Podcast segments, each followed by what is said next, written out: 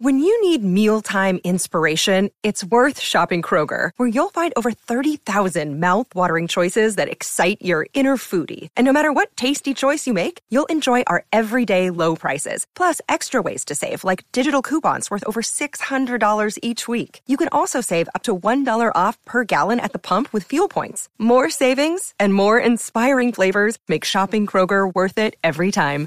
Kroger, fresh for everyone. Fuel restrictions apply. A lot of times people ask me, how did I become aware? How did I finally figure out that I was a narcissist and I was dealing with narcissistic personality disorder? Well, I want to break it down for you and actually walk you through a little bit of my story, and hopefully it'll make a little bit sense of how I got to that place because it did just happen overnight.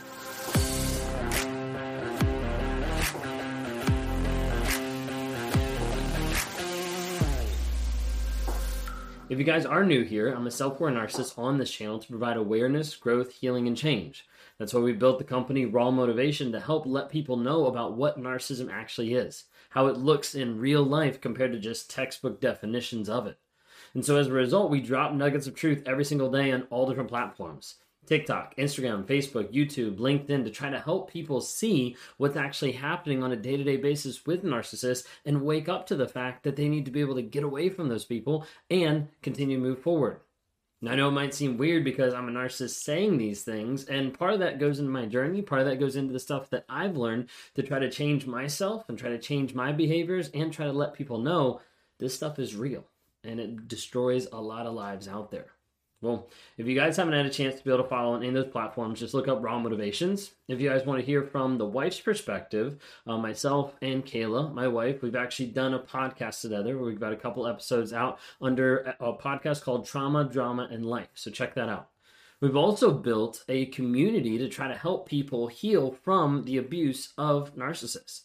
Narcissistic abuse survivors is a big thing, and as a result, we built the NARC app, Narcissistic Abuse Recovery Community is what it stands for. NARC app. You can just look up narcapp.com, N A R C A P P.com, to be able to get some more information about the, the, communities that are there to help you heal, grow, and change. The courses, the journaling, the tracking your no contact, the interaction with others for encouragement and support and advice, and the weekly lives that are geared towards helping people grow and change, and the monthly Zoom calls that have coaches and therapists that come from all across the country to help educate you in your growth journey. So I'd love to be able to help you out with that. If you haven't had a chance, we developed and put out recently a journal, and it's called From Fantasy to Reality, and it's on Amazon. What it has is over 100 prompts inside it to be able to start getting you to question some of the fantasy that you've been believing or some of the thoughts that you've been having with the narcissistic person that might not be founded on truth. Again, if you want to talk to me one on one, we'd love to be able to interact with you and help you along that journey, whether it's breaking the trauma bond and rewiring your mindset or setting up healthy boundaries. You can go to rawmotivations.com, click on one on ones. We'd love to be able to talk to you there.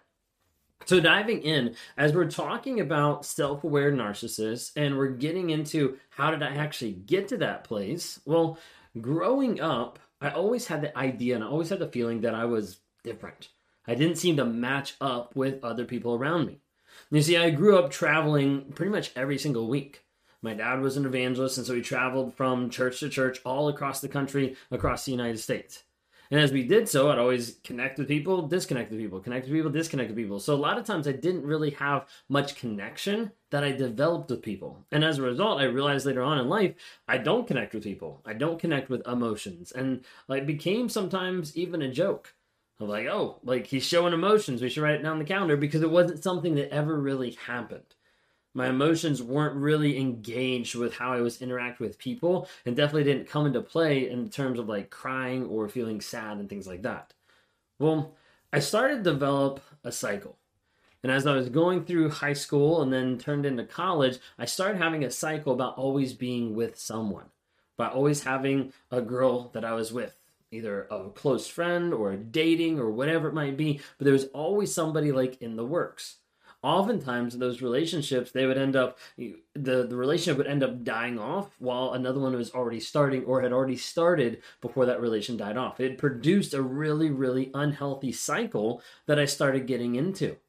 And as it continued through high school, it continued into college and it started, you know, dating different people, things like that.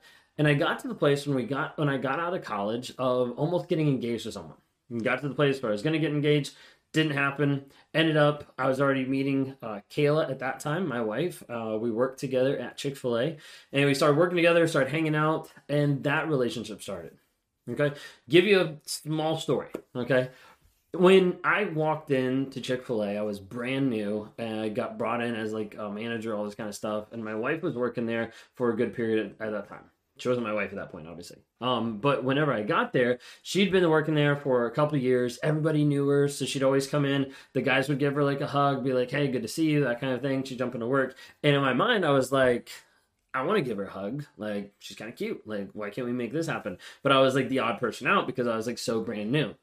Well, when it happened, we got to the place of Chick fil A, um, Cow Appreciation Day, and got to the place where I could be the cow. Well, if I'm the cow, that means the cow gets to hug everybody. So I got to give her a hug when I was the cow, and then we just transitioned after that.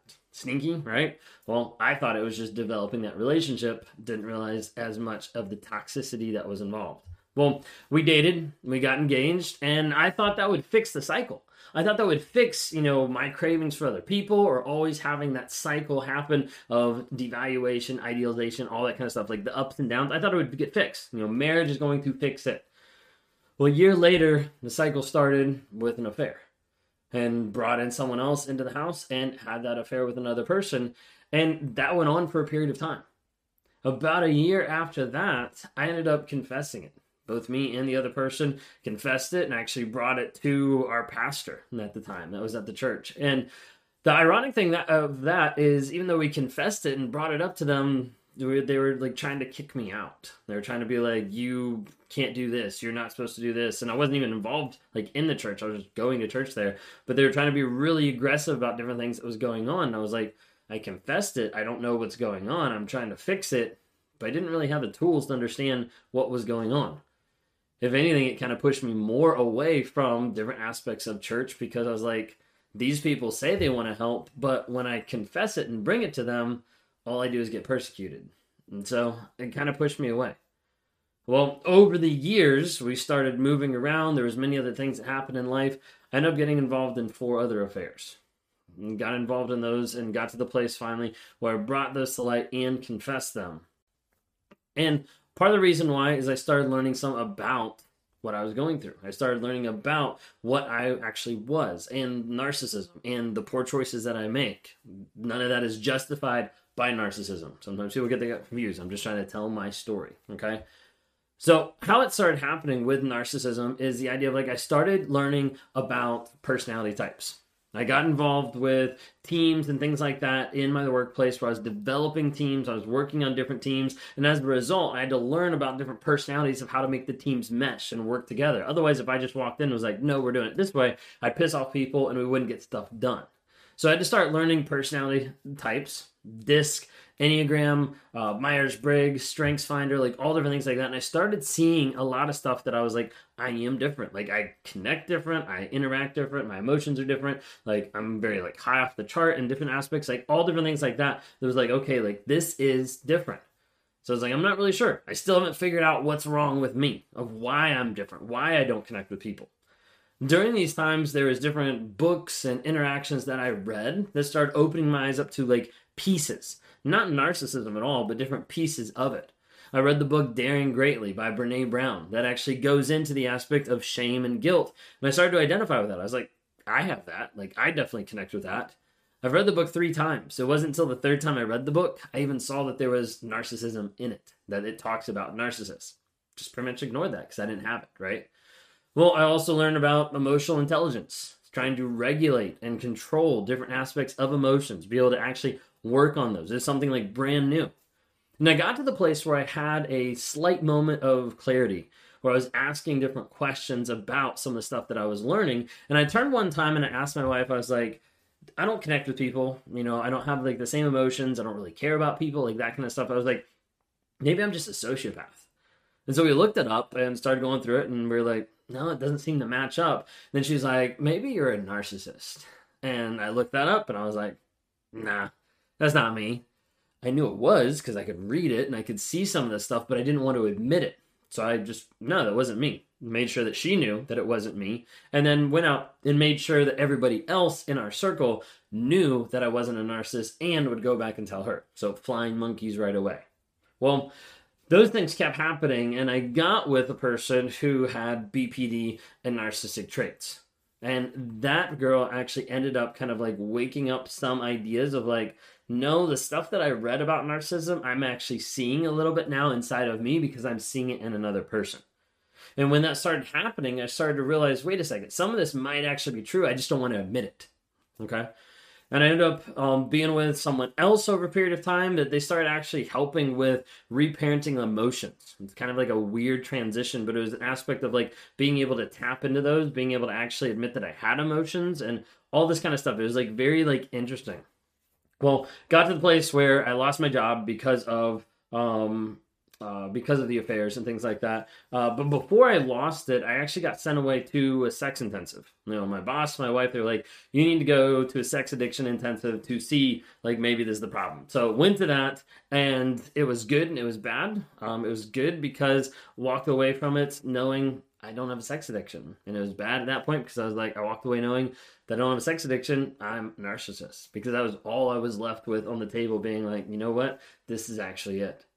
However, when I finally got to the place of saying, like, I am a narcissist, there was actually a slight aspect of relief because I was finally like defining something that I'd struggled with all my life and not known why am I different? Like, why am I connecting, interacting, thinking, processing, emoting different than everybody else?